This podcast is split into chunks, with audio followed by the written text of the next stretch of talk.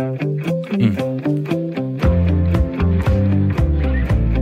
Du lytter til Dagen i dag med Jørgen Koldbæk. Hjertelig velkommen til programmet, hvor vi sorterer i nyhedsstrømmen og får et personligt bud på nogle af de mest tankevækkende historier. Jeg er visevært her i studiet, hvor vi igen i dag har besøg af en gæstevært, der vil lave en top 10 over de nyheder, hun har lagt særligt mærke til.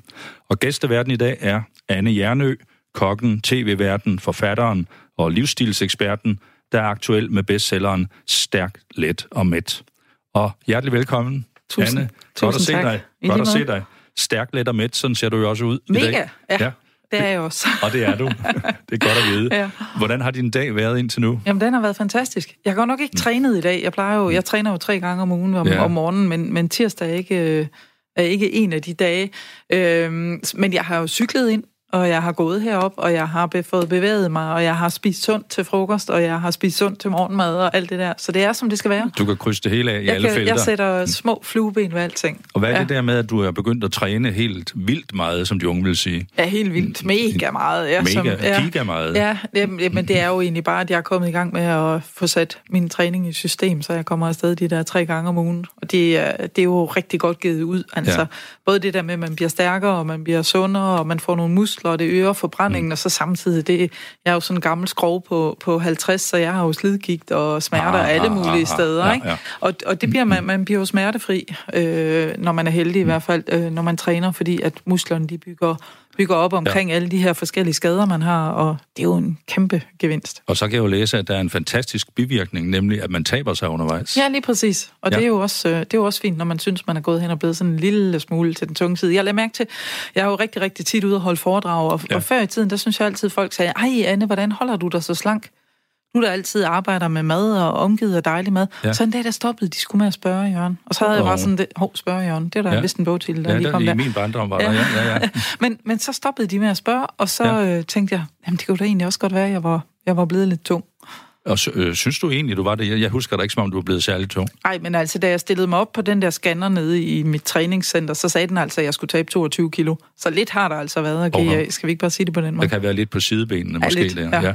Og det, det er jo ikke bare træning, du går til. Du går jo ned til din personlige træner. Jeg går ned til min personlige træner. Det er der, jeg lægger min pensionsopsparing. Hvor andre måske sætter den i aktier eller i banken, så ligger min så øh, hos min personlige træner. Så, Ja. så Så det lyder som om, det er lidt dyrt, måske. Ja, altså i starten der havde jeg lidt sådan det der med, at jeg synes, det var sådan noget, de der smarte københavner typer de gjorde i, og jeg tænkte, det passer jo ikke til, til mig, der bor her i Aarhus og laver Ah, lidt mad ah. og sådan noget. Men så blev jeg enig med mig selv om, at, at så var der da en chance for, at jeg kunne nå øh, pensionsalderen. Ja, så. ja. Så, og du er jo dårligt nok blevet 50, så du er jo et stykke forude. ja. tak. Held og lykke med det. Godt at høre, at du er Tak i, i god stand. Og du har jo påtaget dig i dag at lave en top 10-liste over de nyheder, som du synes har været tankevækkende i dag. Ja. Måske ikke nødvendigvis de vigtigste, men de mest tankevækkende. Ja. Og vi starter jo øh, nedefra på vores liste, så lad os høre, hvad du synes, der skal være nummer 10 Ja, i dag. altså jeg, jeg faldt jo i gryden som barn, så vi bliver simpelthen nødt til at snakke om noget om, om, omkring mad eller Ja, drikke. ja, og ja. min nyhed nummer 10, det er, at Danmarks bedste gløk er blevet kåret. Og Ja, jeg synes jo ikke, at det er det vanvittigt, altså vanvittigt vigtigt, men jeg synes jo, at lige nu, der nærmer vi os december, og da jeg gik ind igennem byen i dag, så duftede det af gløk alle steder. Altså allerede der klokken halv 10, 10 om formiddagen, der begynder der at være gang i gløkgryderne. Og jeg tænker, at det er noget, der deler vandene. Altså Ja, enten ja. elsker man gløk, eller Ja. også så hader man gløk. Ja, jeg, jeg må sige, at jeg nok er blandt dem, der ikke er så begejstret. Og når man går op ad strøget i Aarhus, der er jeg fuldstændig enig, det er jo en kvalm lugt. Af brændte Duft, mandler. duft, skulle jeg Ja, måske sige, ja. af hvad som helst. Det. Hvorfor drikker vi overhovedet det? Jamen gløk, jeg tænker, at det er sådan en kombination på, at man egentlig synes, at man, man synes, at det er dejligt at være lidt småsnallet, samtidig med, at man får varmen. Øh, og så den der sådan lidt, lidt for søde gløk med masser af mandler Ja, og rosiner i, den, ja. ja. den appellerer åbenbart til os. Ja, jeg synes jo, at det, for det første har jeg lagt mærke til, at når man får gløk ofte på et værtshus, så er den jo allerede lunken, inden den kommer ind. Ja, det er rigtigt. Det gør det Ja. jo ikke særlig attraktivt. Nej. Og hvad så med alt de grums, der ligger nede i bunden? Ja, altså det er jo simpelthen varm rødvin, og der er hældt over mysli, ikke? Det er jo, altså, det er jo noget bizart noget. Men, men altså, jeg kan godt lide det, hvis det er lavet rigtigt. Men altså, det kræver, det kræver sin rødvin, det kræver sin portvin, det kræver noget snaps eller rom, eller hvad man nu putter i. Altså, den skal jo være alkoholstærk. Og så er det fint, den er lidt sød, og jeg er en sokker for de der varme rosiner og mandler. Jeg synes, Ja, det smager ja. fantastisk. Og så kryddernælliker og kanelstænger og kardemommekapsler og alt det der. Og man kan jo også lave den i en hvid udgave med, Ja. Med æblevin eller æblecider, ja. eller hvad man nu synes. Ikke? Det, det er jo trendy. Det er Men det. er det det samme, man får, øh, når man er på skiferie? Det er der er masser af danskere, der elsker. De får jægerte nogle steder. Og, og, Og glühwein. Og glühwein, ja. Er, det, Ja. er vi inde i den samme genre der? Ja, altså glühwein, det er jo også en varm vin, men jeg, så vidt jeg husker, så er der ikke øh, mandler og rosiner i den. Mm. Og jægerten, den har jeg simpelthen aldrig, det har aldrig lykkedes mig at få den, men jeg har jo også kun været på ski i Frankrig og Italien. Ja, jeg tror, ja. jægerte hører til Østrig, gør det ikke? Jo, der er et eller andet der. Ja. Men, ja, men vi ved jo, at det giver jo folk fantastisk mod på at køre ned ad pisterne Ja. bagefter. Altså selv jeg vil nok turde tage en sort piste med øh, godt med alkohol i blodet. Også fordi, hvis man drikker alkohol, når det er koldt, så bliver man jo cirka trippelfuld, når man Ja. så går ud i kulden. Så man skal virkelig sørge for at få drukket igennem, når man er på ski, så man tør tage de vilde pister. Ikke? Ja, ja, og det giver nogle helt fantastiske ulykker, de er meget Ja. spektakulære. Ja, det er vidunderligt. Hvis man brækker benene, så kan man lige så godt gøre det ordentligt. Ikke? Ja, og nogle flotte hjemflyvninger med ambulancefly ja. og det hele. Ja. Men laver du selv, laver du selv øh, julegløk i dit hjem? Altså, det, det man kan sige, det er, hvis der bliver drukket gløk i mit hjem, så, så laver jeg det helt sikkert selv. Ja, ja. Øh, men, men det er faktisk ikke så tit, jeg gør det. Jeg tror måske en enkelt gang om året kan jeg godt finde på det her op til jul, og ellers så synes jeg, det er noget, man går, man går ud og får. Fordi Ja. ja. det er nemlig hyggeligt, altså nu her, hvor det begynder at blive mørkt, og alle julelysene bliver tændt i gaderne. Jeg ved godt, vi kun er midt i november. Jo, jo, jo. Men der er et eller andet over det der med lige at gå forbi og få sådan en kop varm gløk Ja. ja. en, en kold dag. Og, Ja. Ja. Men det, det er bare, jeg Ja. synes sgu, det er meget hyggeligt. Og måske skulle du lige gentage din helt egen opskrift. Jeg, jeg hørte så meget, at der skulle meget alkohol i. Meget alkohol. Altså, jeg synes, det er noget med, med god rødvin, god portvin. Måske ja, er det noget rum, eller putter folk snaps i, eller hvad er det egentlig? Jeg tror, altså, det er, det er lidt frit. forskelligt, Ja, ikke? Altså, jeg vil nok putte noget ordentligt rum i. Øhm, og så bare lade de der rosiner ligge i blød i det der alkohol i lang Ja, tid. Og ja. så nellik og kardemomme og kanel og jamen, hele muligheden. Så synes jeg, vi kører. Hermed givet Eller det videre. gør vi ikke, så kører vi slet ingen steder. så, så bliver vi hjemme. Hermed givet videre, og det var på plads nummer 10 på dagens uh, top 10 liste over tankevækkende nyheder. yes. Hvad finder vi på plads nummer 9? Jamen, der står øh, noget omkring teater. Teater, ja. Og jeg siger teater, fordi jeg er jo sådan en, der altid siger teater. Og det er jo en cigøjner. Og det, så ja. griner folk altid af mig. Så jeg siger det sådan lidt affekteret. Teater. Øhm, direktør udtaler, forstokket teater bidrager til unges sexkrænkelser. Det lyder da ikke godt. Nej, og også, altså det, der også er sjovt, eller ikke sjovt ved den overhovedet, det er, at, at den er sådan lidt pudsigt. Det er noget omkring, at dansk teater hænger fast i gamle klassiske teaterfortællinger med et fu- fuldstændig forstokket syn på kvinder, og hvor mænd bare er nogen, der, der kan tage for sig af retterne, Ja, siger øh, John Steffensen fra Avenue T på Frederiksberg. ja. Øhm, de har premiere på en forestilling, der hedder Klædt af, som bygger på en sag, hvor tusind unge blev sigtet for deling af video med seksuelt indhold. Ja, det er en rigtig historie, der er foregået i Ja, Danmark lige med unge mennesker, der sendte intime billeder rundt til hinanden, ja. og pludselig viste det sig til nogens overraskelse, at det var faktisk kriminelt. Ja, men det er jo også, altså en ting er, at det skal man jo overhovedet ikke gøre, om folk så, om det så er billeder af mindreårige, eller billeder af andre. Man skal jo ikke sende noget som helst rundt, som ingen, altså som man ikke har fået lov til at sende rundt. Øhm, men mere den der refleksion omkring, at, at, øh, at teateret er med til at få Ja. unge til at dele de her ting. Ja. Ja.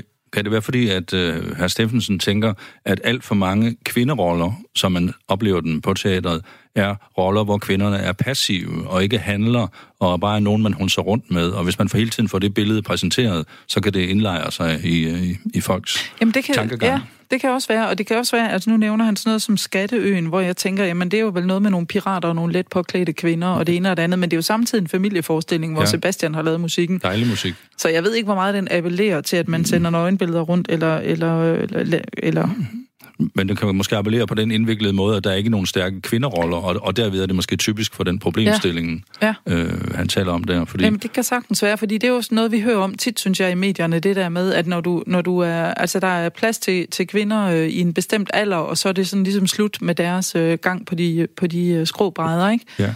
Øhm, at det mangler vi jo. Vi mangler nogle stærke kvinder i, øh, i dansk teater. Der er helt sikkert nogen, men der kunne være mange flere. Og eftersom den almindelige teatergænger vel er en... Er det ikke kvinder, der går mest i teateret? Jeg vil gætte på, at det var tre fjerdedele af alle teatergængere Ja. var kvinder. Og gider de at sidde og se på mænd hele tiden? Eller på unge kvinder? Vil de ikke gerne have nogle kvinder at spejle sig i? Det skulle man, skulle man jo tro. Der, jeg, jeg har jo læst, at der er nogen, der siger, at der ret beset ikke er ret mange ordentlige roller til kvindelige skuespillere over 40 år. Nej. Og at øh, derfor er det er jo også en del af det billede, som teateret er med til at fastholde, Ja. øh, formentlig. Der synes jeg faktisk, at de skulle stramme op. Ja. Ja, og, og lave nogle flere roller. Men ellers kunne vi også lave en aftale, at du, du skriver noget teater for kvinder i min alder, og så Ja. kommer jeg og spiller nogle seriøse roller. Det, det vil vi- jeg meget ja. gerne påtage mig. Hvad synes du, det skulle handle om? Øh, det ved jeg ikke, men jeg vil gerne have en, altså en stærk kvinderolle, og vi Ja. ja. skal ud over den der Pippi Langstrømpe. Altså Pippi Langstrømpe er fint for små piger, men, men, øh, men øh, jeg tænker, vi skal, over, vi skal Ja. ud i noget andet, Jørgen. Det var til sjovt, fordi jeg, jeg vil netop lige til at sige, men hvad med Pippi Langstrømpe? Det er jo ja. virkelig en kvinde, der handler, og, Ja. øh, og øh, virkelig øh, gør, som hun selv siger. Og hun er jo en skøn rollemodel for, øh, for unge piger og, øh, og børn bestemt, men altså for kvinder i min alder, der skal nok noget mere til, Ja, tænker jeg. Altså ja. jeg kan sgu godt bære en hest, men der skal mere til, ikke? Ja, ja. Men er det ikke øh, Pippi Langstrømpe, der så rigtig siger, det der, det har jeg aldrig prøvet før, så det kan jeg godt finde ud af. Jo, lige præcis. Det var faktisk et meget godt... Øh, Det er meget sødt. Et, ja. et meget, meget så smukt motto have. Ja. Godt, men øh, der var en opsang til øh, Dansk Teater om at få skrevet nogle nye forestillinger, hvor der er nogle aktive kvinder, der bærer handlingen. Yes. Og det fik vi her på 9. pladsen i dag. Vi vil ikke bare beskæftige os med dagens udbud, vi vil også lige øh, træde skridt tilbage og høre, hvad vi egentlig havde i nyhederne for 20 år siden. Nyhederne for 20 år siden, den 19. november 1999.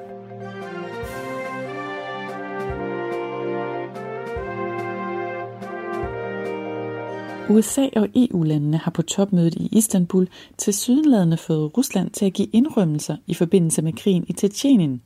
For inden havde Ruslands præsident Boris Jeltsin pludselig forladt topmødet i vrede. Socialdemokratiet vil tillade ølreklamer i dansk tv. Hvis kulturministeren får vedtaget et forbud mod børnereklamer i tv, er Socialdemokratiets medieordfører klar til at kompensere.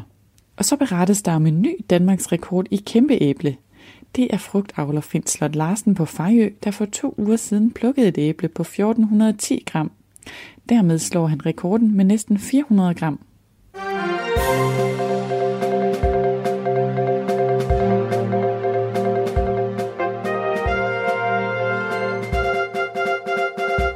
Ja, her var vi tilbage i fortiden i 1999, hørte om Boris Yeltsin, den fantastiske russiske præsident. Man sagde jo om ham i sin tid, han er altid fuld, undtagen når han er beruset. Og det er jo sådan, vi husker ham stadigvæk. Men alligevel, jeg, jeg bider jo faktisk øh, mærke i den øh, nyhed, der handler om et kæmpe æble på Fejø på næsten halvanden kilo. Det er jo dog helt utroligt. Ja, det er altså imponerende, ikke? Ja, men, ja. men kan du, er der ikke den der saying der med et æble om dagen holder doktoren af vejen? Øh, og Eller jeg tror, det holder ham, siger. holder ham under mule. Jeg tror, han øh, signer, hvis han får sådan Ja, et det æble tænker der. jeg også, hvis han lige får sådan lidt i nakken, ikke? Ja, ja. Ja.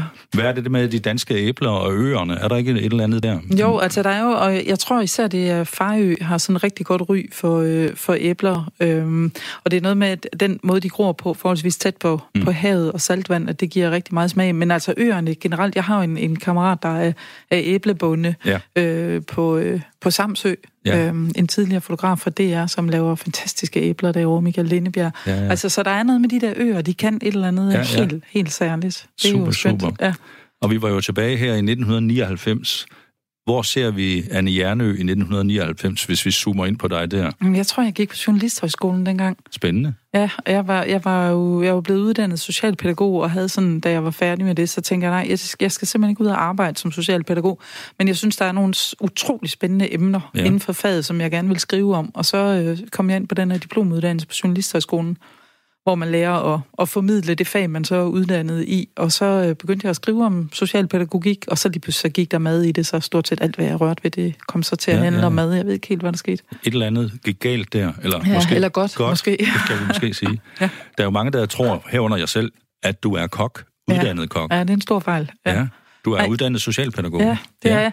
Og så øh, har jeg den der journalistiske uddannelse, og så noget retorik og medier og kommunikation, men overhovedet ikke noget med mad at gøre. Så det, det vil sige, at når du ved, folk skriver ind til mig en gang imellem, at jeg er dårlig til at holde på en kniv, eller jeg ikke kan skære gulerødderne helt ens, så er der altså en grund til det, fordi jeg er uddannet i at kommunikere. Jeg er jo ikke uddannet i at lave mad. Det er simpelthen bare en passion for ja, mig. ja, ja. Så Og det den har har, de helt ret i. Ja, Men den passion har du jo haft rigtig meget glæde af. ja det må man sige. Ja, ja, ja. for fuld, for fuld drøn. ja. Herligt, herligt. Vi er jo i gang med en top 10-liste, som du sætter sammen. Listen over dagens mest tankevækkende nyheder, og vi er nået til nummer 8. Ja, det hedder kaotiske forhold i Grønlands fængsel. Grønlandsk fængsel. Det lyder da ikke Øhm, godt. Nej, der er simpelthen et nyt fængsel for de farligste kriminelle i Grønland, der åbnede i Nuuk i juni. Øh, de har brugt 400 millioner kroner på den, og der er god udsigt og alt det der. Ja. Men der er åbenbart helt kaotiske forhold øh, i fængslet med alt for få fængselsbetjente. Øh, de har massiv underbemanding af betjente, og øh, der er 33 betjente ud af de 49, som skal være der for at garantere en ordentlig sikkerhed til de ansatte og indsatte. Og ud af de 33, der er der 21 af dem, det er elever i praktik. Det lyder jo som en horror story. Det lyder altså skræmmende, ikke? Ja. Hvor jeg tænker, altså en ting er, at man, at man kommer til at arbejde et sted, der, der er så forholdsvis øh, farligt. Ja. Øhm, men at man så også både er underbemandet og måske ikke helt uddannet til det. det ville, øh, jeg ville i hvert fald have ondt i maven, når jeg gik på arbejde. Ja, det, det lyder meget, meget barskt. Ja. Jeg læste faktisk øh, den samme nyhed der med den interessante tilføjelse, øh, at man for at redde situationen havde fået fat i en samling pensionerede danske fængselsbetjente, Ja. og sagt til dem, prøv at høre her, drenge, vi har altså en opgave på Grønland, og øh, er det ikke noget for jer lige at smutte derop? Og det har de åbenbart gjort. Ja, det er Ja. fantastisk. Prøv at tænke, at der findes sådan nogle mennesker i vores samfund, der gør det. Det synes jeg simpelthen er vidunderligt. Og jeg tænker også, at de, de må have den der ro, øh, som man jo får, når man har arbejdet i en branche i mange år.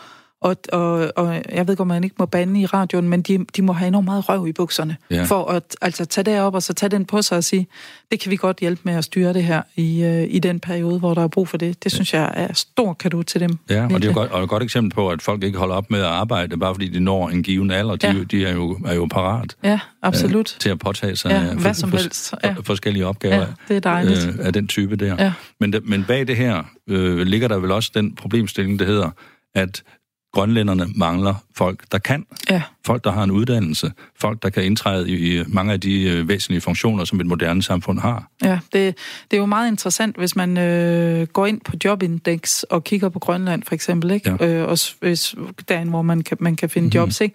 De mangler jo voldsomt meget øh, folk i den kommunale sektor. Ja. Altså, så hvis man sidder og er skolelærer, eller pædagog, eller sygeplejerske, eller hvad man nu øh, ku- kunne tænke sig at arbejde med, Socialpædagog. ja, så er der desperat mangel på det i, øh, i Grønland. Ja. Og, altså, og det er, jeg har jo været oppe på besøg, og jeg synes jo, det er et fantastisk øh, smukt land, i hvert fald der, hvor jeg har været med nogle skønne folk. Øh, men jeg kan også godt se, at det er noget at spring selvfølgelig, at skulle øh, arbejde et sted, hvor der måske er lidt for lidt koldt og lidt mørkt i vinterhalvåret, Ja, ja, men til ja. gengæld fuldstændig bedårende smukt om, Ja. Om sommeren, og den der natur, man er omgivet af, er jo helt vidunderlig. Jeg kan huske, vi, vi lå og sejlede speedbåd ud igennem fjorden mellem isbjergene og sådan noget, ikke? Altså, og der er jo et lys og luft, og altså, så, men det er Ja. ja. jo fantastisk deroppe, ikke? Hvad lavede du deroppe? Jamen, jeg var bare inviteret op på besøg sammen med min mand. Ja. Øhm, han arbejdede for festugen på det tidspunkt, og så fik jeg lov til at komme med derop, og så blev jeg inviteret på levnedsmiddelskoler og, og snakket med kokke og var med til at lave mad til et arrangement derop. Og det er jo, altså, det er jo et sted, som man så gerne vil invitere os op og have lov til at lave sådan noget arbejde. Og det der med at besøge sådan en levnedsmiddelskole med en hel masse unge mennesker, der så, øh, fordi de vidste, at jeg kom, så havde lavet alle de der traditionelle grønlandske retter med alle deres egne Ja, råvarer der, ja, ikke? ja. Altså, hvor man bliver slået fuldstændig bagover af, hvor, ja. hvor dygtige de er, hvor kreative de er, og hvor, øh, hvor fantastisk, altså rigt, øh, de også er i forhold til råvarer, når de bruger det, de har selv. De har altså, nogle fantastiske fisk, for eksempel. på det har Grønland. de, og vi fik, øh, vi fik moskus, og vi fik isbjørn, og vi fik jamen, sorte bær og kvæn, og altså alle de her ting, det var simpelthen så fantastisk. Ja, ja, ja. Men uddanner de så kokke derop, så vi kan få Michelin-stjerner på Grønland? Jamen, jeg tænker, at de, altså på levensmiddelskolen, der uddanner de jo i hvert fald kokke og folk, der arbejder med fødevarer. Og de har jo også nogle fantastiske restauranter. Jeg har, nu, jeg har aldrig været i Nuuk, men der, sk- altså, der, skulle ligge, der skulle ligge nogle fuldstændig fantastiske Ja. ja. restauranter. Ja. Og jeg tænker, at- at det, man skal gøre selvfølgelig, det er jo at slå netop på det traditionelle, og det, de kan, og deres egne råvarer, i det omfang, de kan, fordi det er jo det, folk gerne vil opleve, når de kommer derop. Det vil turisterne i hvert fald meget, Ja, meget gerne. lige meget gerne. Kunne det være noget for dig at øh, oprette en lille restaurant deroppe? Ja, altså jeg skal ikke have nogen restaurant noget sted i verden, tænker jeg jo en gang imellem, tænker jeg, at jeg gerne vil. Men, men jeg vil, altså, det er jo sådan et sted, man altid gerne vil invitere sig op og lave noget. Jeg har også drømt om at lave fjernsyn deroppe fra i mange år, øh, fordi jeg synes, det er simpelthen sådan spændende, et spændende samfund, og de har så meget øh, at byde på Ja. med, øh, med råvarer og med, altså med deres historie og alt det der. Så det kunne være spændende at lave noget mere Spændende. Derfra. Vi må håbe, de får uddannet nogle gode kokke og nogle gode fængselsbetjente. Yes. Du lytter til Radio 4. Ja, Anne Jernø er vores gæst i dag, og øh, hun er i gang med at sammensætte en top 10 over dagens mest tankevækkende nyheder. Og her hørte vi en historie fra Grønland, som var en som havde fået en placering på 8. pladsen, og det vil sige, at vi nu er klar til at høre, hvad vi skal have på nummer 7. Ja, det er jo den her, hvor, øh, og den hedder Kvindefag er stadig lavt lønsfag. Stadigvæk. Ja, og det er jo der, hvor jeg siger, at mor er ikke skuffet nu. Mor er virkelig sur. Nå. Altså, når jeg læser noget omkring, øh, at jo flere kvinder, der er i et fag, jo lavere er lønnen for alle i faget. Det er en ny rapport, der lige er blevet frigivet her. Øh, der er simpelthen øh, forskel på mænd og kvinders løn inden for faget. Og det undrer mig jo, at vi er i 2019, og det så stadigvæk forekommer i et land som Danmark. Og jeg tænker, at hvis det er kvinder, der bestemmer det her, det tror jeg simpelthen ikke, det er. Så der må sidde nogle mænd og bestemme det her. Og de her mænd, de har jo søskende, søskende og de søstre hedder det. Ja, ja. De har koner, Ja. de har mødre, de har døtre. Synes de så selv, det er rimeligt, at vil de ringe til deres kone til arbejdsplads og sige, sørg lige for at give min kone lidt mindre i løn end hendes kollega John, ikke? Bare lige for at være på en sikker side, så vi lige holder hende. ned. Det er der jo ingen, der gør. Jeg ved ikke, så om der er hvordan nogen, der gør det. pokker er det, altså hvordan, hvordan pokker øh, forekommer det, Ja. at kvinder stadigvæk kan få mindre i løn end mænd? Ja. Hvorfor tror du, at det forekommer? Øh, måske fordi kvinder er dårlige til at kæmpe, dårligere til at kæmpe for at øh, få øh, mere i løn. Jeg, ja. ved, jeg ved det simpelthen ikke. Men der burde jo bare være en regulering af det. Fordi der er jo ingen... Altså, jeg kan ikke forestille mig, at der er nogen mænd, der synes, det er okay, at deres kone får mindre i løn end, end hendes mandlige kolleger. Nej. Altså, Jeg vil jo tro, at øh, de arbejdsgivere, der siger, at vi er nødt til at have en forskel, vil tænke noget i stil med følgende. Prøv lige at høre her. Vi ved jo alle sammen, at kvinderne har større fravær. Hvorfor har de det?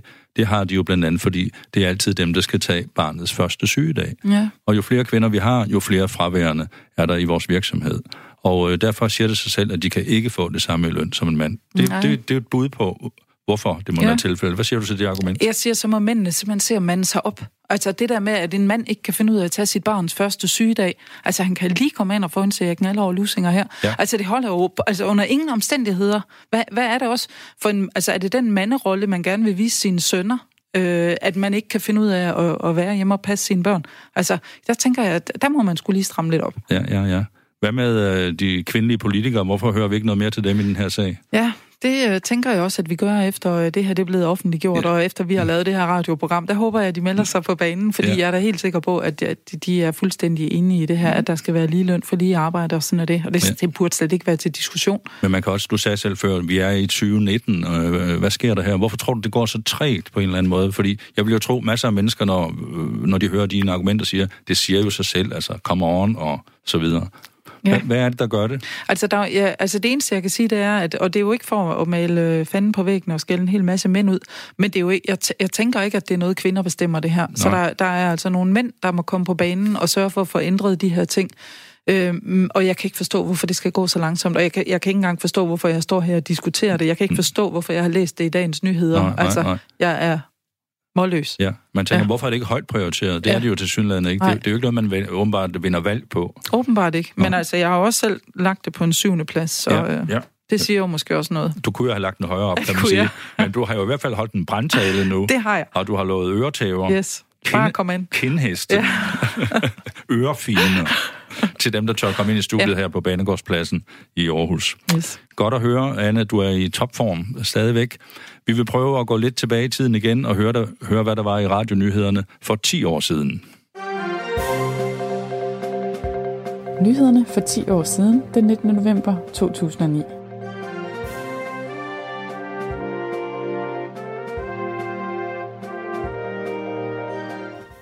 Politi i uniform skræmmer syge. Politiet skal ifølge reglerne så vidt muligt undgå at bære uniformer under tvangsindlæggelse af psykisk syge. Men det skete ikke i en sag fra Aalborg, hvor en psykisk syg blev dræbt af et skud i ansigtet. Den forhenværende vicepræsident i USA og nuværende klimaaktivist Al Gore har skrevet en bog, der nu også udkommer på dansk under titlen Håndbog i at redde jorden. Og så kritiseres Lars Lykke for sin tavshed i forbindelse med USA's melding om en slutdato for deres tilstedeværelse i Afghanistan. Du har lyttet til nyhederne for 10 år siden, den 19. november 2009.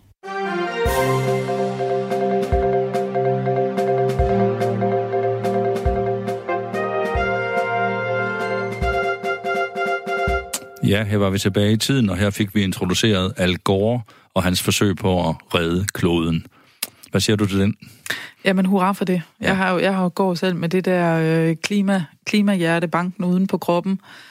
Øh, og det er jo altid så sjovt. Jeg har været, jeg har været rundt med FN's klimamål i 48 byer her hen over sommeren, og, og prøve at gøre verdensmålene til hverdagsmål. Altså simpelthen fortælle om, hvad det er, vi kan gøre øh, i forhold til madspil og øh, alle de der ting, vi ja. har i vores dagligdag, som vi kan regulere en lille smule på.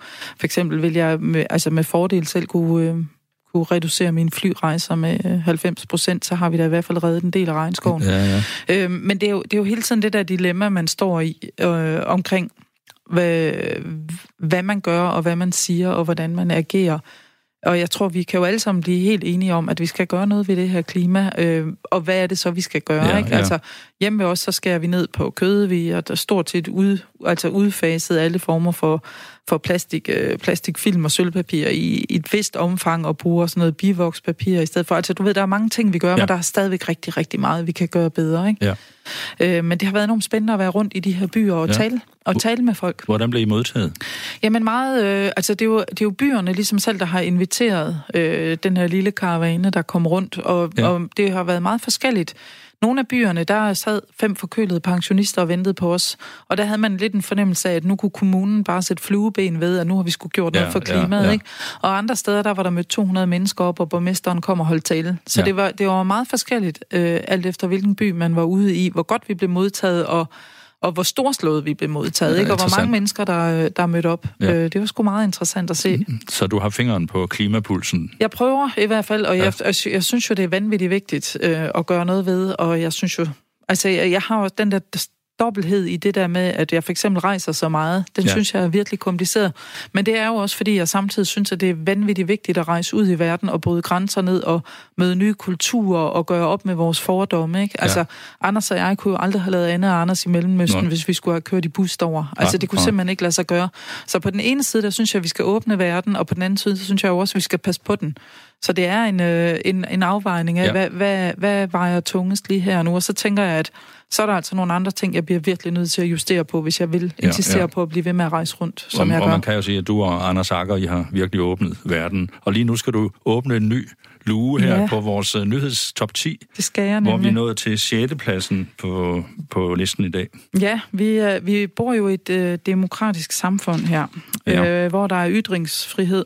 Ja. Uh, og punkt, var jeg ved at sige, nyhed nummer 9, den hedder Nordfront. Nummer 6. Ja, undskyld, 6. Jeg, ja. havde, sgu, jeg havde simpelthen vendt tallet om. En, nyhed nummer 6. Ja, den er Nordfront på besøg hos tre, uh, på tre skoler og et gymnasie. Øhm, ja, det er det højrefløjsorganisationen Nordfront. Ja. ja. Og deres, øh, de beskriver inde på deres hjemmeside nogle forskellige aktioner på skolerne. De har været rundt og hænge, øh, hænge plakater op og dele flyers ud og sådan noget. Ja. Øh, det var samme weekend som årsdagen for Krystalnatten i Nazi-Tyskland i 38. Og øh, samme weekend som to medlemmer af Nordisk Modstandsbevægelse overhældt 84 jødiske gravsten i Randers med maling. Ja, meget ubehageligt. Ja, det ja. synes jeg. Og også lidt ubehageligt at tænke, at de optræder ude ved skolerne. Ja, ved vores unge. Ja. Alle vores unge mennesker, der måske er et sted i, i livet, hvor det kan være... Øh, det kan være svært at foretage nogle øh, helt rationelle og fornuftige valg. Ja. Men det, man kan sige, det er, når man lever i et, øh, i et demokrati, hvor der er ytringsfrihed, så har de jo også lov til det. Altså, de har ikke lov til at, at lave herværk og hælde, mm. hælde maling ud over øh, gravsten. Det er der jo ingen, der har. Ja. Altså, og, det, og det er også det jeg, det, jeg tænker nogle gange over, det der med, at man ikke lige reflekterer over, at hvis det nogen, nu var nogle af deres egen familiemedlemmers gravsten, om de så ikke også vil tage det, altså tage det ind og være ked af det. Ja. Øh, at, at nogle gange, der tror jeg, man, man der tænker, der er for meget had et eller andet sted, til man tænker, nu gør vi bare det her, det kan også være lige meget, det er symbolsk, og det er det ene og det andet, men, men at, at man jo rammer nogle, nogle mennesker helt utrolig hårdt, og ja, ja. meget, meget smertefuldt sted.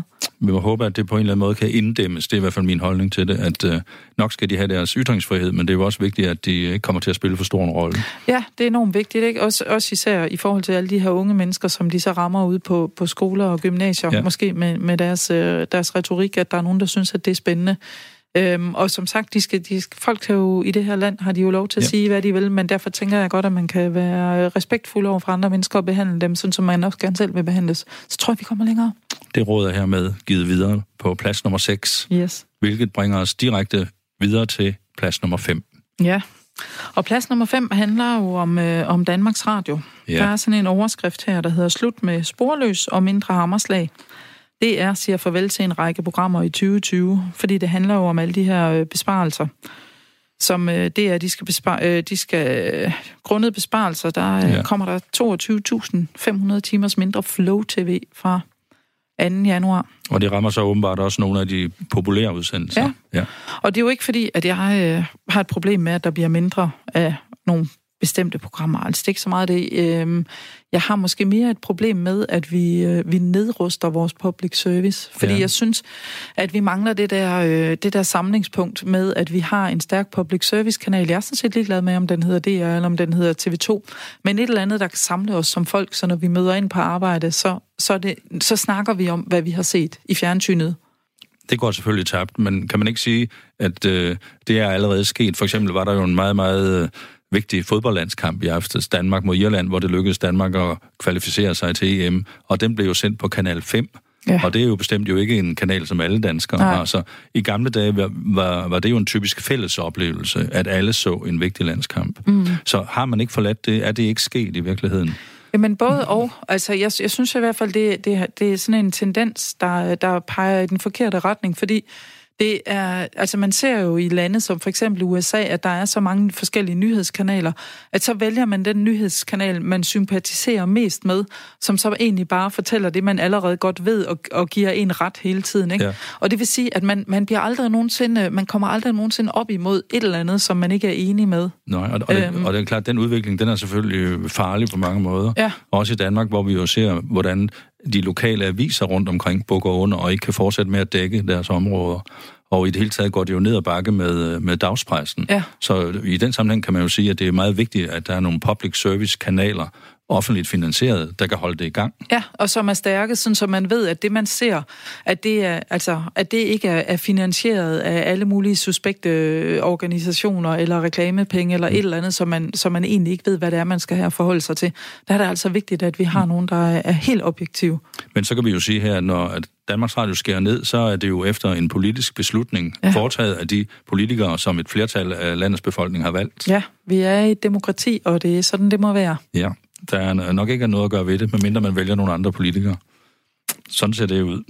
Anne Jernø, kok, tv-vært, alt muligt andet. Samtidig er vi at lave en top 10-liste for os, og vi vil nu lige høre nogle nyheder, som er fem år gamle. Nyhederne for fem år siden, den 19. november 2014.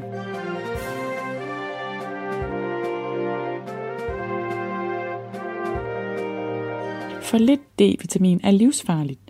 Danske forskere har som de første påvist, at et lavt niveau af D-vitamin i sig selv kan føre til sygdom og for tidlig død. Borgerligheden har bidt sig fast hos unge. Blandt de yngste vælgere har de borgerlige partier et klart flertal. De unge tiltrækkes af kompromilløsheden og de kontante budskaber, vurderer eksperter. Og så gæstede tennisstjernen Serena Williams Danmark i blot et døgn. Du har lyttet til nyhederne for fem år siden, den 19. november 2014.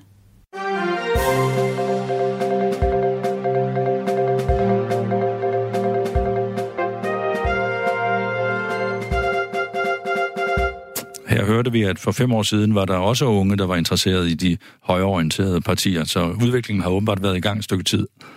Det tror jeg er rigtigt, ja. Ja. Men øh, der var jo også andet, andet nyt, man kunne hæfte sig med ved her. For eksempel, at det er farligt at mangle D-vitamin. Ja. Vidste du det?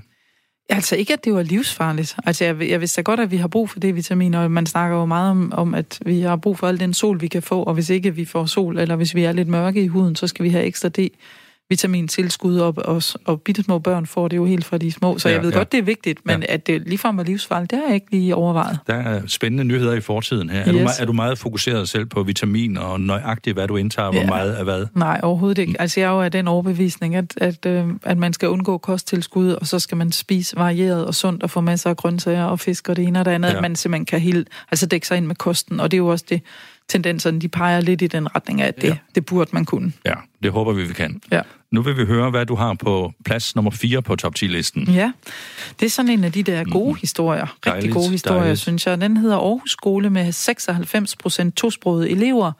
Var blandt de dårligst præsterende i landet, men skoleleder har vendt udviklingen. Ja.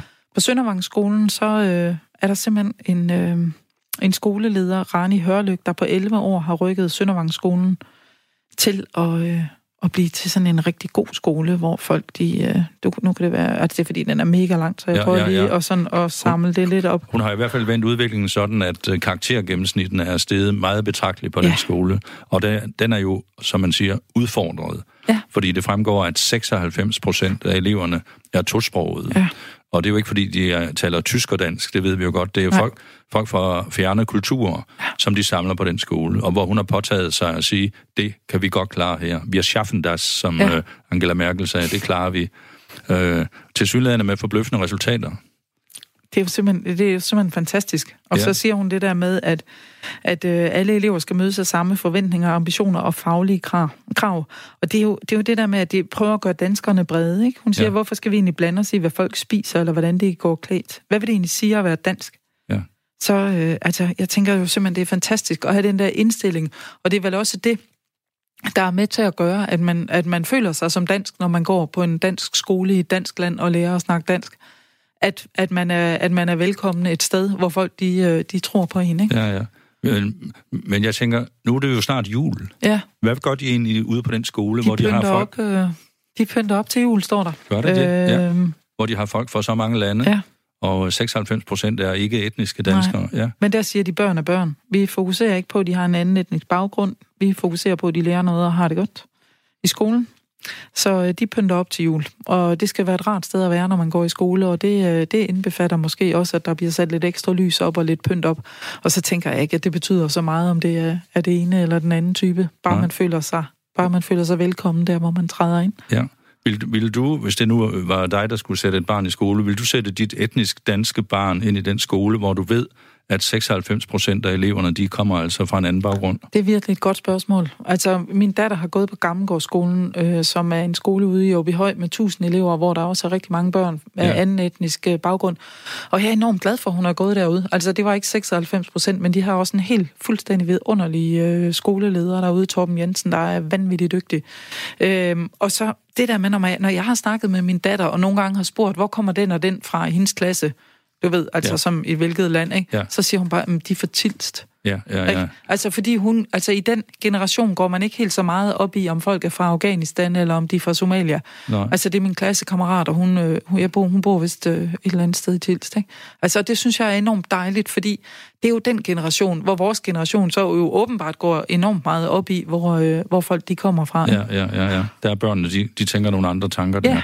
Men kan du forstå de forældre, der siger, ej, jeg har jo kun det ene barn, og det barn skal altså have de allerbedste vilkår, og det bliver ikke på sådan en skole. Ja, det kan jeg godt forstå. Ja. Altså, fordi det vil, det vil man jo... Altså, man vil jo altid tænke, at man vil gøre det bedste for, Ja. for ens barn, og det er jo også Ja. derfor, det er så vidunderligt og vigtigt, at vi får de her historier frem i lyset, fordi der åbenbart er blevet skabt en skole, der er totalt øh, globaliseret, vil man næsten sige, ikke? eller multietnisk, og det fungerer godt for de her børn og for de her voksne, der arbejder derude, og det er jo en skøn historie, der gør, at forhåbentlig vil flere danske, etnisk danske forældre sende deres børn på den skole, fordi det er åbenbart bare en god skole.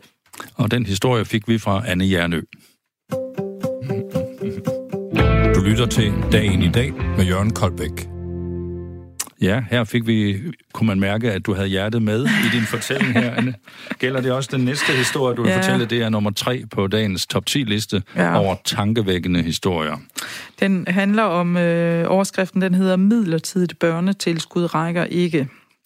I Uha. september indgik regeringen sammen med de radikale enhedslisten og SF en aftale om et midlertidigt børnetilskud til familier, der modtager integrationsydelse eller er ramt af kontanthjælpsloftet.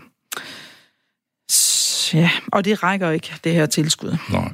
Det er, det, det er særligt, øh, den særlige gruppe, som, øh, som er dårligt stillet økonomisk i, i Danmark, Ja. efter en politisk øh, beslutning. Ja, lad os slå dem oven i hovedet i forvejen, ikke? Fordi de ligger ned, så lad os, øh, lad os give dem et eller andet, der alligevel ikke rækker til noget som helst, ikke?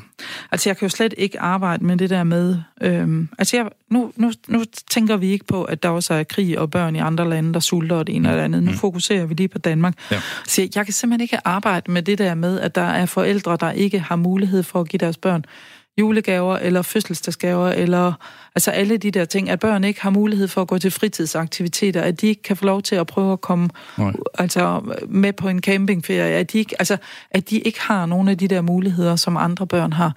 Jeg synes, at vi skulle skamme os i den grad. Altså, jeg synes, det, det er simpelthen det er hjerteblod, det der, ikke? Ja. Altså, det gør jo ondt at læse om alle de der forældre, der, øh, der sidder der og ikke har mulighed for at, at give deres børn en, øh, en ordentlig barndom. Men her, her har vi jo den samme problemstilling igen. Et politisk flertal i Danmark mener, at det er den rigtige måde at håndtere det her ja. på, og det er den rigtige måde at få bestemte grupper i samfundet til at komme ind på arbejdsmarkedet, i stedet ja. for at være på offentlig forsørgelse. Ja. Kan du ikke forstå det argument? Nej, nej også fordi jeg synes, man, man straffer børnene. Altså, ja. det kan godt være, at de synes, at de prøver at straffe forældrene, men de, i bund og grund, så straffer man jo børnene, fordi at man tager hele det der eksistensgrundlag fra forældrene, der gør, at, øh, at de så ikke har råd til at, øh, at, at give deres børn mm. ordentligt tøj på kroppen. Ikke? Altså, jeg synes, det er så tavligt. Så vidt jeg kunne se, var nyheden i dag, at nu var der blevet givet et, et, et, et lille ekstra beløb mm. til de her grupper, men øh, organisationen Red Barnet var så ude og sige, altså det, øh, det slår slet ikke til. Nej, det tror jeg er fuldstændig rigtigt. Altså så kan man jo sige, så sker der nogle ting i vores samfund, fordi der er flere, der har det på samme måde, som, som, øh, som vi har. Der er blandt andet nogen, der for eksempel hedder Næstehjælperne, som har oprettet grupper på Facebook over hele landet, hvor man kan gå ind og hjælpe hvis man har for meget, og det har vi jo alle sammen, ja. kan man sige. Ikke? Ja. Altså det der med, er der nogen, der mangler en konfirmationskjole? Er der nogen, der har legetøj til over, som børn er blevet for store til? Er der nogen, der er vokset fra deres tøj? Jamen, jamen så sidder der masser af mennesker derinde, der har gavn af den hjælp, og så kan, man, øh, og så kan de få lov til at komme og hente det, og det bliver budt ud derinde. Ja. Øhm, og det tænker jeg, at, at det skal vi blive bedre til, det der med at hjælpe hinanden, fordi det, det, øh, det er sgu vigtigt. Ja, det er jo det, man kalder civilsamfundet. Ja. Altså der, hvor det offentlige ikke øh, yder nok, så træder civilsamfundet ja. til. Men, men så siger man, måske til sig selv, kan det virkelig være meningen, at små grupper rundt om i landet skal organisere indsamling til de mennesker her? Mm. Vi lever jo i en af verdens rigeste velfærdsstater. Ja, og det kan jo ikke være meningen. Altså, jeg synes jo, at, at det her staten rykker ind og siger, at det, selvfølgelig er det noget, vi vi sørger for, at der er ingen børn, der skal gå sultne i seng, eller ikke har ordentligt tøj på kroppen, eller ikke kan få julegaver og alle de her ting. Men eftersom staten åbenbart ikke magter den opgave, jamen så er der jo så organisationer, der, der hjælper, og også nu her op til jul, hvor man kan søge julehjælp og alt det der. Ikke? Ja. Og det er jo enormt vigtigt, at de er der, men, øh, men jeg synes, at vi som samfund lige skulle tage og stramme lidt op her. Der fik vi den at ja. tænke over. Øh, lad os lige høre, hvad vi havde i radionyhederne for et år siden. Nyhederne for et år siden, den 19. november 2018.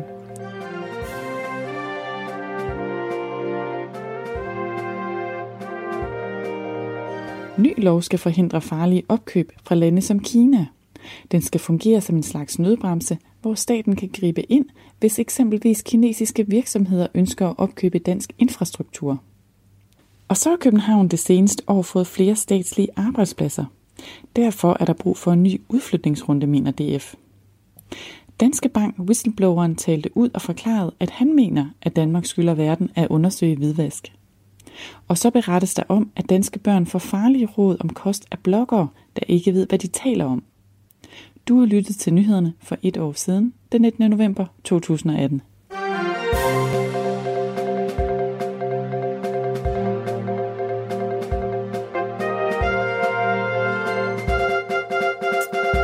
Ja, Anne Jernø, tv-vært, forfatter, livsstilsekspert. Hvad siger du til den nyhed, vi fik her for et år siden om, at der er bloggere, der lægger farlige kostråd ud til øh, deres øh, følgere på nettet?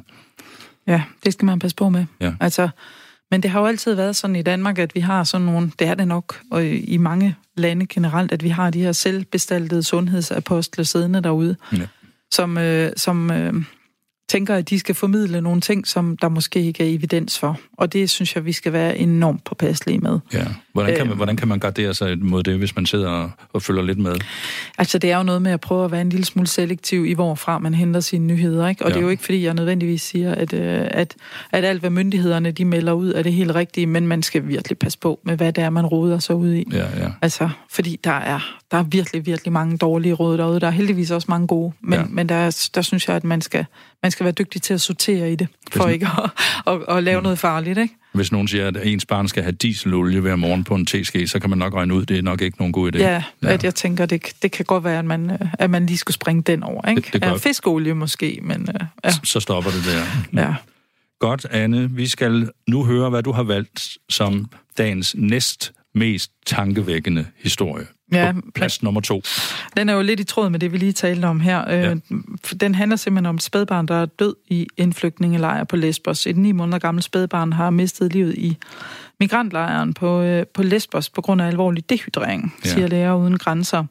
Den her Moria-lejr, den rummer lige nu 15.000 mennesker, og den er beregnet til 3.000. Det vil sige, der ja. er 12.000 mennesker for mange presset sammen der er sikkerhedsproblemer, der er mangel på vand, mad, lægehjælp. Altså, man kunne lige, altså kan du forestille dig toiletfaciliteterne sådan et sted? Altså, de flyder jo over.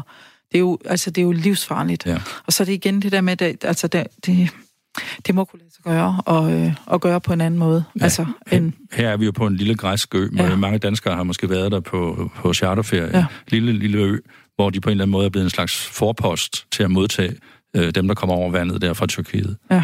Ja. Det er jo skræmmende. Ja. Altså, det er det også, at, at vi som verdenssamfund ikke har mulighed for at tilbyde de her mennesker noget bedre, end at presse dem sammen øh, på så lidt plads. I, øh, I foråret, der var jeg i, øh, i Jordan og sad i øh, en af verdens ret, jeg ved ikke om det er nok ikke, altså jeg ved ikke om det er den største, men en mm. virkelig, virkelig stor flygtningelejr. Ja. Der var 80.000 syriske flygtninge, ikke? Ja som bor i sådan et samfund der med, med gader og, øh, og, og sådan nogle metalcontainer, der er indrettet til, øh, til, øh, til bolig, ikke? Altså, ja, ja. hvor du besøger sådan en familie på fem mennesker, der bor på, på 10-12 kvadratmeter, mm, ikke? Og lige ved mm, siden af der, hvor du sidder og snitter dine grøntsager, der er hullet i jorden, jorden som du bor til toilet, ikke? Ja.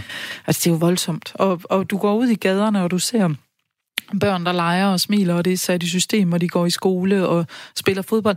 Men men hvor længe skal de blive ved med det? Ja, ikke? De har altså, siddet der længe allerede. De har, de har siddet der længe. Ja, ja, ja. Det har de virkelig. Hvordan lugter det i den lejr? Uh, det var ikke slemt kan man sige, fordi de har, altså kloakeringen, den fungerede, og det ja, er en af de helt de store. De ja, ja, og, ja. Og, og, alle er jo repræsenteret dernede, altså UNICEF og flygtning, øh, der, ja. altså flygtninghjælp fra, altså fra hele verden er ja. der jo fokus på det, ikke? Ja. Men det er jo alligevel voldsomt, voldsomt, at de her mennesker, de skal sidde fanget der i, i måske Ja. Altså de næste 10 år. Jeg har for nogle år siden i uh, Arizona mødte jeg en, en kvinde, der havde siddet i en flygtningelejr et sted i Afrika i 25 år. Ikke? 25? 25 år ja. havde hun siddet i en flygtningelejr. Ja. Det var faktisk næsten hele hendes voksne liv, ikke? Ja. Så var hun så kommet til USA, og nu gik hun så højgravid og ventede på, at hendes mand dukkede op, ikke? Ja. Miraklet var sket for hende, men ikke for manden. Ja, og så, ja, og det var det jo, altså, men man har også, altså selvfølgelig var det fantastisk for hende, men, men hun var også bare på herrens mark derovre, ikke? Mm gik alene rundt i, øh, og var, var i en eller anden organisation, der prøvede at hjælpe hende. Ikke? Så sidder hun der og kan ikke sproget øh, og har ingen uddannelse. Ja. Ikke? Altså, det er voldsomt, synes jeg. Men kan du ikke få den tanke, når du nu rejser ud, og du besøger flygtningelejre, og du går mellem 80.000 mennesker på en mark, eller et stykke ørken, mm. et stykke sand derude, hvordan skal vi overhovedet håndtere det problem. Ja, De, ja. Vi kan jo ikke bare sige, kom 80.000, vi kan have her på Banegårdspladsen Nej. i Aarhus, hvor vi, vi er nu. Det kan vi hvad, hvad skal vi gøre? Ja, det er et rigtig, rigtig godt spørgsmål, ja. hvad det er, vi skal gøre. Ikke? Og man kan sige, at den flygtningelejr, jeg var i, den, altså den, hvis altså, man kan tale om en velfungerende flygtningelejr, så var det en velfungerende flygtningelejr. Ikke? Det var sat i system, at børnene spillede altså skiftevis fodbold. Piger, pigerne spillede fodbold om eftermiddagen, og drengene om formiddagen, og så gik de i skole også for skudt af hinanden. Ikke? Altså, så tingene fungerer, og de havde mad på bordet, og de fik altså der var vand, og de kunne få bad, og de kunne, altså alle de der ting. Ja. Men man tænker bare, det er, det er voldsomt hårdt at vokse op i, ikke? Ja, og se ja, ja. sine børn også. Hvad skal der blive af ens børn, ikke? Ja, ja.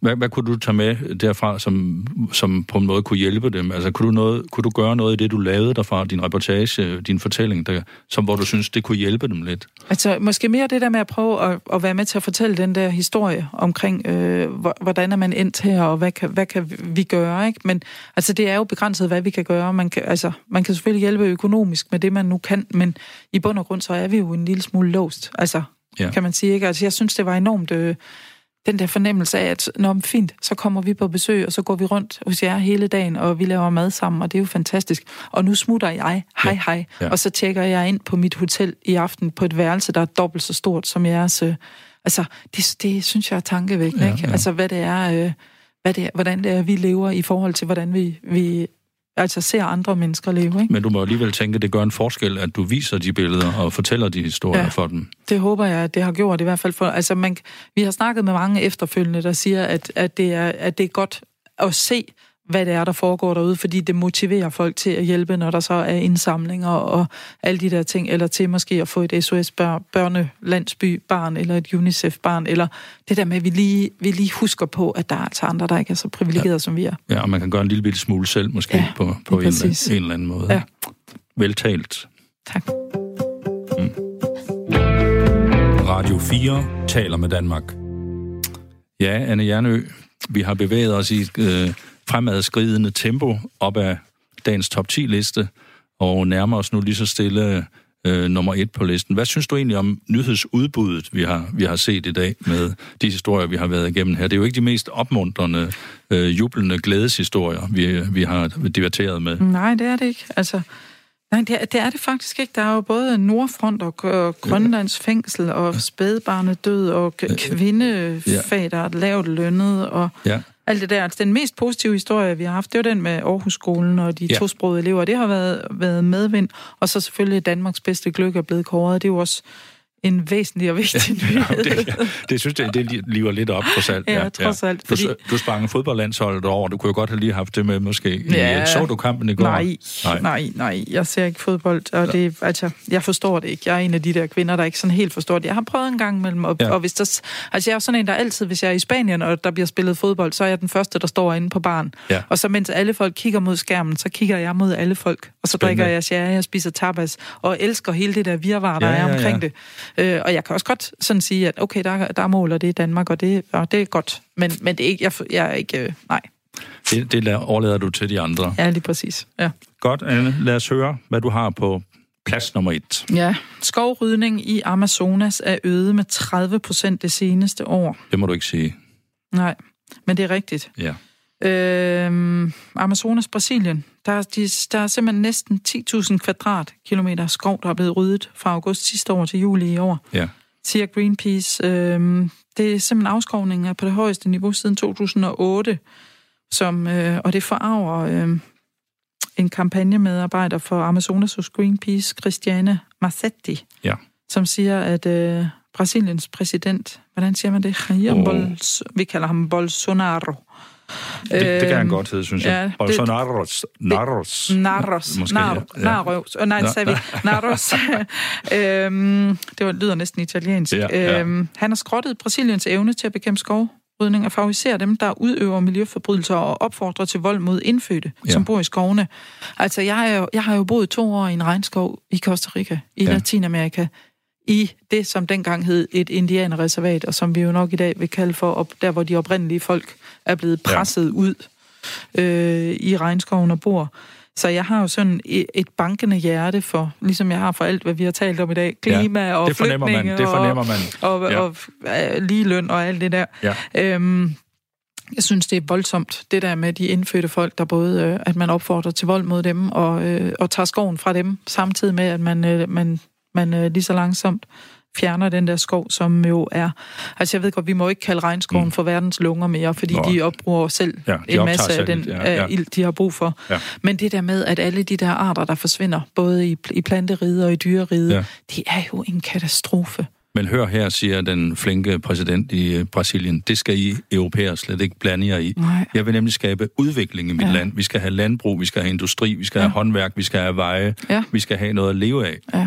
Og, det, og der kan man jo sige, altså, hvis han, altså han har jo en pointe i forhold til det, at det er, jo, det er jo et fattigt land på nogle områder, og de har brug for noget for nogle jobs, og det ene og det andet. Ikke? Og vi andre sidder bare der og tænker, ej, skoven, og hvad med sommerfuglene, og, og, og leoparden, og, og alt ja, det der, ja, ikke? Ja.